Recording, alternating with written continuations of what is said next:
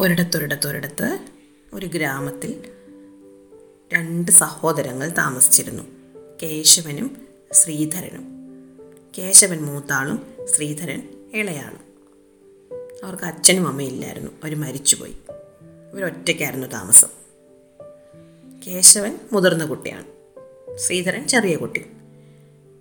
കുറേ കാലം കഴിഞ്ഞപ്പോൾ കേശവൻ വിവാഹം കഴിച്ചു. കേശവൻ വിവാഹം കഴിച്ചു കൊണ്ടുവന്ന ആളാണ് ലീല. ലീലയ്ക്ക് വന്ന ദിവസം മുതലേ ശ്രീധരനെ ഇഷ്ടമല്ല. പ്രത്യേകിച്ച് കാരണമൊന്നുമില്ല. ശ്രീധരൻ ഒരു നല്ല കുട്ടിയായിരുന്നു. പക്ഷേ ലീലയ്ക്ക് ശ്രീധരനെ അങ്ങോട്ട് ഇഷ്ടപ്പെട്ടില്ല. ശ്രീധരനും കൂടെ ഇല്ലായിരുന്നെങ്കിൽ ഇത്രയും കൂടുതൽ ഭക്ഷണം ഉണ്ടാക്കണ്ടായിരുന്നു അവന്റെ കാര്യങ്ങൾ കൂടെ നോക്കണ്ടായിരുന്നു എന്നൊക്കെ ലീലയ്ക്ക് തോന്നി. അതുകൊണ്ട് ലീല എപ്പോഴും ശ്രീധരനെ വഴക്ക് പറയും. തരം കിട്ടിയാൽ ഉപദ്രവിക്കും. പാവം കേശവനാണെങ്കിൽ ലീലയെ പേടിയുമായിരുന്നു. അതുകൊണ്ട് ഒന്നും മിണ്ടാറുമില്ല. അങ്ങനെ ഇരിക്കെ ഒരു ദിവസം കേശവൻ ജോലിക്കൊക്കെ പോയി കഴിഞ്ഞപ്പോൾ ലീല ശ്രീധരനെ വിളിച്ചിട്ട് പറഞ്ഞു ഇന്ന് നിനക്ക് ഉച്ചയ്ക്ക് ചോറ് വേണമെങ്കിൽ നീ കാട്ടിൽ പോയി വിറക് കൊണ്ടുവരണം. അപ്പോൾ ശ്രീധരൻ പറഞ്ഞു അതിനെന്താ ചേട്ടത്തി ഞാൻ പോയി കൊണ്ടുവരാമല്ലോ എന്ന് പറഞ്ഞിട്ട് അവനൊരു കോടാലിയൊക്കെ എടുത്ത് കാട്ടിൽ പോയി. കാട്ടിൽ പോയി ഉണങ്ങിയ ഒരു മരം കണ്ടുപിടിച്ച് വെട്ടി കഷ്ണങ്ങളാക്കി വലിയൊരു ബണ്ടിലാക്കി കെട്ടി തലയിൽ വെച്ച് വീട്ടിൽ കൊണ്ടുവന്നു. വീട്ടിൽ കൊണ്ടുവന്നപ്പോൾ ലീല ഇങ്ങനെ നോക്കിയിരിക്കുകയായിരുന്നു ലീല ചോദിച്ചു ഇത്ര നീ ലേറ്റ് ആയില്ലേ? ഒരുപാട് ലേറ്റ് ആയതുകൊണ്ട് നിനക്ക് ഇന്ന് ഭക്ഷണമായില്ല നീ ഇത് കൊണ്ടുവന്നിട്ട് വേണമായിരുന്നു എനിക്കിത് ചോറ് വെക്കാൻ.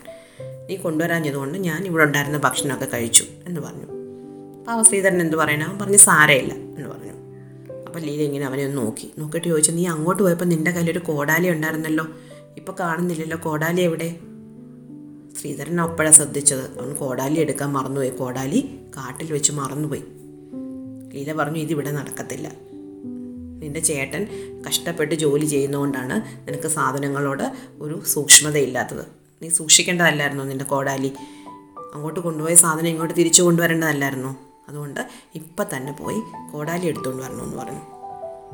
അപ്പോൾ ശ്രീധരൻ പറഞ്ഞു ചേട്ടത്തി രാത്രി ആവാറായി. ഞാൻ കാട്ടിൽ ചെല്ലുമ്പോഴത്തേക്ക് ഇരുട്ടും.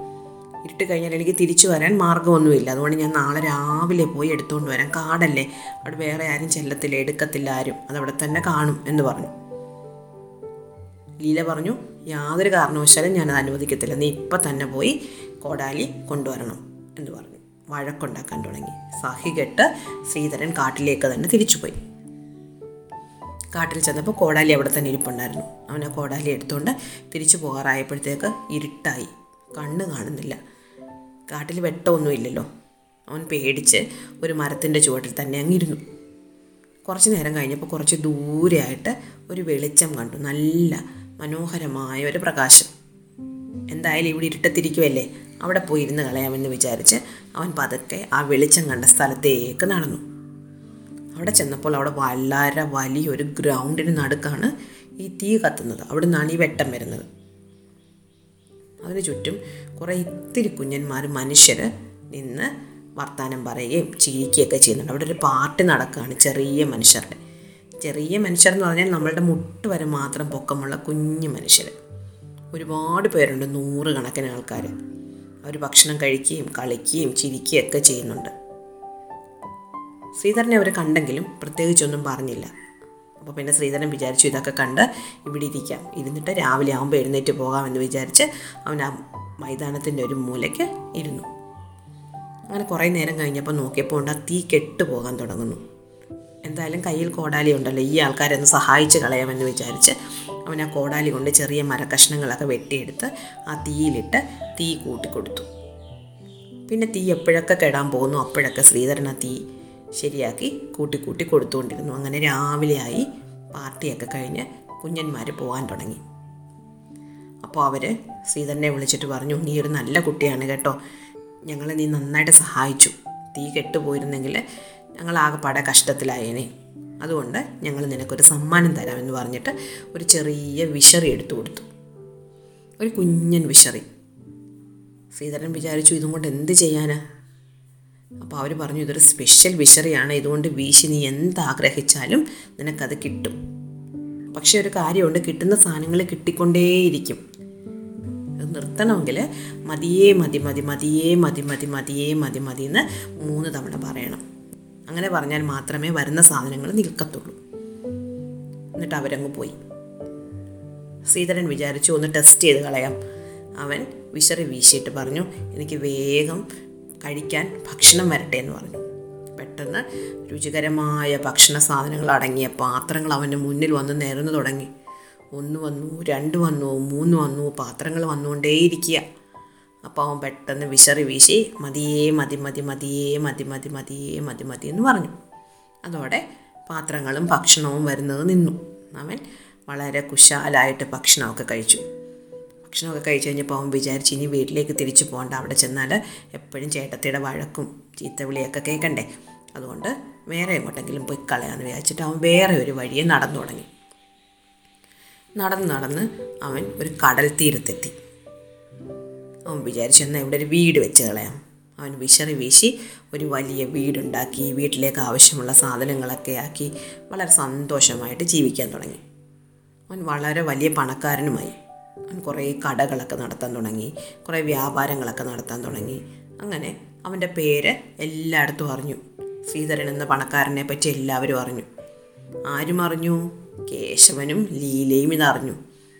അറിഞ്ഞ പാടെ രണ്ടുപേരും കെട്ടും കെട്ടി ഓടി ശ്രീധരന്റെ വീട്ടിൽ വന്നു. അവരെ കണ്ടപ്പോൾ ശ്രീധരൻ വളരെ സന്തോഷമായിട്ട് അവരെ സ്വീകരിച്ചു. സ്വീകരിച്ച് അകത്ത് കൊണ്ടുപോയി ഇരുത്തി. എന്നിട്ട് പറഞ്ഞു എന്തായാലും നിങ്ങൾ വന്നതല്ലേ? ഇനി നിങ്ങൾ കുറച്ച് കാലത്തേക്ക് എന്റെ കൂടെ താമസിക്കണം പോവണ്ട എന്ന് പറഞ്ഞു. എന്നിട്ട് അവർക്ക് വലിയൊരു മുറിയൊക്കെ കാണിച്ചു കൊടുത്തു. അവർക്ക് ആവശ്യമായ സാധനങ്ങളെല്ലാം കൊടുത്തു. രാത്രിയായപ്പോൾ ലീല കേശവനെ വിളിച്ചിട്ട് പറഞ്ഞു നിങ്ങൾ ഇപ്പം തന്നെ ശ്രീധരന്റെ മുറി ചെന്ന് അവനോട് ചോദിക്കണം. എങ്ങനെയാണ് അവൻ ഇത്ര പെട്ടെന്ന് വലിയ പണക്കാരനായെന്ന് ചോദിക്കണം എന്ന് പറഞ്ഞു. അപ്പോൾ കേശവൻ പറഞ്ഞു നമ്മളിങ്ങോട്ട് വന്നല്ലേ ഉള്ളൂ നാളെ ആവട്ടെ നാളെ രാവിലെ ഞാൻ ചോദിക്കാം. ലീല പറഞ്ഞു അത് പറ്റത്തില്ല ഇപ്പം തന്നെ പോയി ചോദിക്കണം ഇപ്പം തന്നെ ശ്രീധരനെ വിളിച്ചുണർത്തി ചോദിക്കണം എവിടുന്ന് ഇത് കിട്ടി? ഇതൊക്കെ കണ്ടിട്ട് എനിക്ക് സഹിക്കുന്നില്ല എന്ന് പറഞ്ഞു. അങ്ങനെ കേശവൻ ശ്രീധരന്റെ മുറിയിൽ ചെന്നു. ശ്രീധരൻ ഉറങ്ങിയിട്ടൊന്നും ഇല്ലായിരുന്നു. ശ്രീധരനോട് കേശവൻ ചോദിച്ചു നിനക്ക് എങ്ങനെ ഇതെല്ലാം കിട്ടിയത്? അപ്പോൾ അവൻ പറഞ്ഞു ഞാൻ കുറേ ഇത്തിരി കുഞ്ഞന്മാരെ സഹായിച്ചായിരുന്നു. അപ്പോൾ അവരെനിക്കൊരു വിശറി തന്നു. ആ വിശറി വീശി ഞാൻ ഉണ്ടാക്കുന്ന ഇതെല്ലാം. ചേട്ടനും ചേട്ടത്തിക്ക് എന്ത് വേണമെന്ന് പറഞ്ഞാൽ മതി. ഞാനതെല്ലാം ഉണ്ടാക്കി തരാം. വിഷമിക്കേണ്ട. ഇനി നിങ്ങൾ സന്തോഷമായിട്ട് ജീവിച്ചോ? നിങ്ങൾക്ക് വീടോ എന്താ വേണ്ടതെന്ന് വെച്ചാൽ ഞാൻ അതെല്ലാം ഉണ്ടാക്കി തരാമെന്ന് പറഞ്ഞു. ഇതെല്ലാം കേശവൻ ചെന്ന് ലീലയോട് പറഞ്ഞു. ലീല പറഞ്ഞു അത് പറ്റത്തില്ല. അവൻ ഉണ്ടാക്കി തരുന്ന വീടൊന്നും എനിക്ക് വേണ്ട. എനിക്ക് സ്വന്തമായിട്ട് വേണം. അതുകൊണ്ട് ആ വിശർ നമുക്ക് ഇപ്പം തന്നെ എടുക്കണം എന്ന് പറഞ്ഞു. കേശവൻ പറഞ്ഞു അയ്യോ അത് ശരിയല്ല. ശ്രീധരന്റെ അല്ലേ വിശറി. അത് അവൻ എടുത്തോട്ടെ. അവൻ നമുക്ക് ആവശ്യമുള്ള സാധനങ്ങൾ തരാമെന്ന് പറഞ്ഞല്ലോ. ലീല സമ്മതിച്ചില്ല. ലീലയ്ക്ക് ഇപ്പം തന്നെ വിശറി വേണം. ലീല കേശവനെ വിളിച്ചുകൊണ്ട് ശ്രീധരന്റെ മുറിയിൽ ചെന്നു. ശ്രീധരൻ ഉറങ്ങിയായിരുന്നു. ശ്രീധരന്റെ മുറിയിൽ തന്നെ ഇരിപ്പുണ്ടായിരുന്നു കുഞ്ഞൻ വിശറി. ലീല അപ്പം തന്നെ ആ വിശറ് കൈക്കലാക്കി. വിശറി എടുത്തത് മാത്രമല്ല ശ്രീധരന്റെ വീട്ടിലെ കുറേ സാധനങ്ങളും എടുത്തു. എല്ലാ സാധനങ്ങളും ചാക്കിൽ കെട്ടി തലയിൽ വെച്ച് ലീലയും കേശവനും കൂടെ വേഗം അവിടുന്ന് ഇറങ്ങി അങ്ങ് നടന്നു കളഞ്ഞു. നടന്ന് കടൽക്കരയിലെത്തിയപ്പോൾ ഒരു കപ്പൽ വിടാൻ റെഡിയായിട്ട് നിൽപ്പുണ്ടായിരുന്നു അവർ ഓടി കപ്പലിനടുത്ത് എന്നിട്ട് പറഞ്ഞു ഞങ്ങളെ കൂടെ കൊണ്ടുപോകണേ ഞങ്ങൾ വ്യാപാരികളാണെന്ന് പറഞ്ഞു. അപ്പോൾ കപ്പലിലെ കപ്പിത്താൻ ക്യാപ്റ്റൻ ചോദിച്ചു നിങ്ങൾ എന്ത് വ്യാപാരികളാണ് അവർ പറഞ്ഞു ഞങ്ങൾ ഉപ്പ് വ്യാപാരികളാണ് ഉപ്പ് പാറകൾ പൊട്ടിച്ച് ഉപ്പുണ്ടാക്കി വിൽക്കുന്ന ആൾക്കാരാണ് ഞങ്ങൾ ഞങ്ങളുടെ കയ്യിൽ ഉപ്പായിരിക്കുന്നത് ഞങ്ങളുടെ ചാക്ക് നിറയെ ഉപ്പുണ്ട്. ഞങ്ങളെ ഒന്ന് നിങ്ങൾ എങ്ങോട്ടാണോ പോകുന്നത് അങ്ങോട്ട് കൊണ്ടുവന്ന് ആക്കണം ഞങ്ങൾ അവിടെ പോയി ഉപ്പ് വ്യാപാരം നടത്തി ജീവിച്ചോളാം എന്ന് പറഞ്ഞു അപ്പോൾ അയാൾ പറഞ്ഞ് ശരി കയറിക്കോ ഞങ്ങളുടെ കപ്പലിൽ കുറച്ച് സ്ഥലമുണ്ട് എന്ന് പറഞ്ഞിട്ട് ഈ കേശവനും ലീലയും കപ്പലിൽ കയറി. കപ്പൽ വിട്ടു.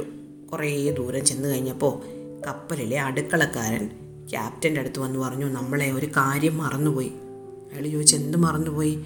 അതെ നമ്മൾ കുറേ ദിവസം യാത്ര ചെയ്യേണ്ടതല്ലേ സാധനങ്ങളൊക്കെ വാങ്ങിയ കൂട്ടത്തിൽ ഉപ്പ് വാങ്ങാൻ മറന്നുപോയി. അപ്പോൾ ക്യാപ്റ്റൻ പറഞ്ഞ് സാരമില്ല വിഷമിക്കേണ്ട. നമ്മുടെ കപ്പലിൽ ഒരു ഉപ്പ് കച്ചവടക്കാരുണ്ട്. നമുക്ക് അവരുടെ കയ്യിൽ നിന്ന് കുറച്ച് ഉപ്പ് കടം വാങ്ങാം. അങ്ങനെ അയാൾ ലീലയുടെയും കേശവന്റെ അടുത്തെത്തി. എന്നിട്ട് പറഞ്ഞു ഞങ്ങൾക്ക് കുറച്ച് ഉപ്പ് കടം തരണമെന്ന് പറഞ്ഞു. അപ്പോൾ ലീല പറഞ്ഞു അതിനെന്താ തരാമല്ലോ എന്ന് പറഞ്ഞു. ഒരു പാത്രം കൊണ്ടുവരാൻ പറഞ്ഞു. അപ്പോൾ കേശവൻ ചോദിച്ചു എടി നമ്മൾ കള്ളം പറഞ്ഞില്ല? നമ്മൾ എവിടെ നിന്ന് ഉപ്പുണ്ടാക്കും അപ്പോൾ ലീല പറഞ്ഞു നിങ്ങൾ എന്താ മനുഷ്യ പറഞ്ഞു നമ്മുടെ എല്ലാം വിശറി ഇരിക്കുന്നേ. നമുക്ക് വിശറി വീശി ഉണ്ടാക്കിയാൽ പോരെ. എന്ന് പറഞ്ഞിട്ട് പാത്രം വാങ്ങി മുറിയിൽ കൊണ്ടുപോയി വിശറി എടുത്ത് വീശിയിട്ട് പറഞ്ഞു ഉപ്പ് വരട്ടെ എന്ന് പറഞ്ഞു. പെട്ടെന്ന് മേലേന്ന് ഉപ്പ് വീഴാൻ തുടങ്ങി. ഒരു പാത്രം നിറഞ്ഞു രണ്ട് പാത്രം നിറഞ്ഞു മൂന്ന് പാത്രം നിറഞ്ഞു. ഉപ്പ് വീണുകൊണ്ടേയിരിക്കുക. ലീല അയ്യോ നിർത്തോ മതിയേ വേണ്ടേ എന്നൊക്കെ പറയുന്നുണ്ട്. പക്ഷേ ഉപ്പ് വരുന്നത് നിൽക്കുന്നില്ല. ഉപ്പ് വീണ് വീണ് വീണ് കപ്പൽ മുങ്ങിപ്പോയി. എന്നിട്ട് ഉപ്പ് വീണുകൊണ്ടേയിരുന്നു. അങ്ങനെ കടലിലെ വെള്ളം മുഴുവൻ ഉപ്പ് വെള്ളമാകുന്നത് വരെ ഉപ്പ് വീണുകൊണ്ടേയിരുന്നു.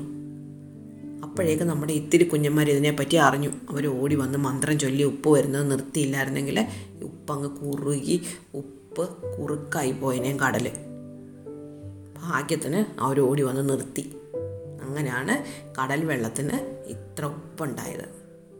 ഇഷ്ടമായോ കഥ അടുത്ത കഥ അടുത്ത ദിവസം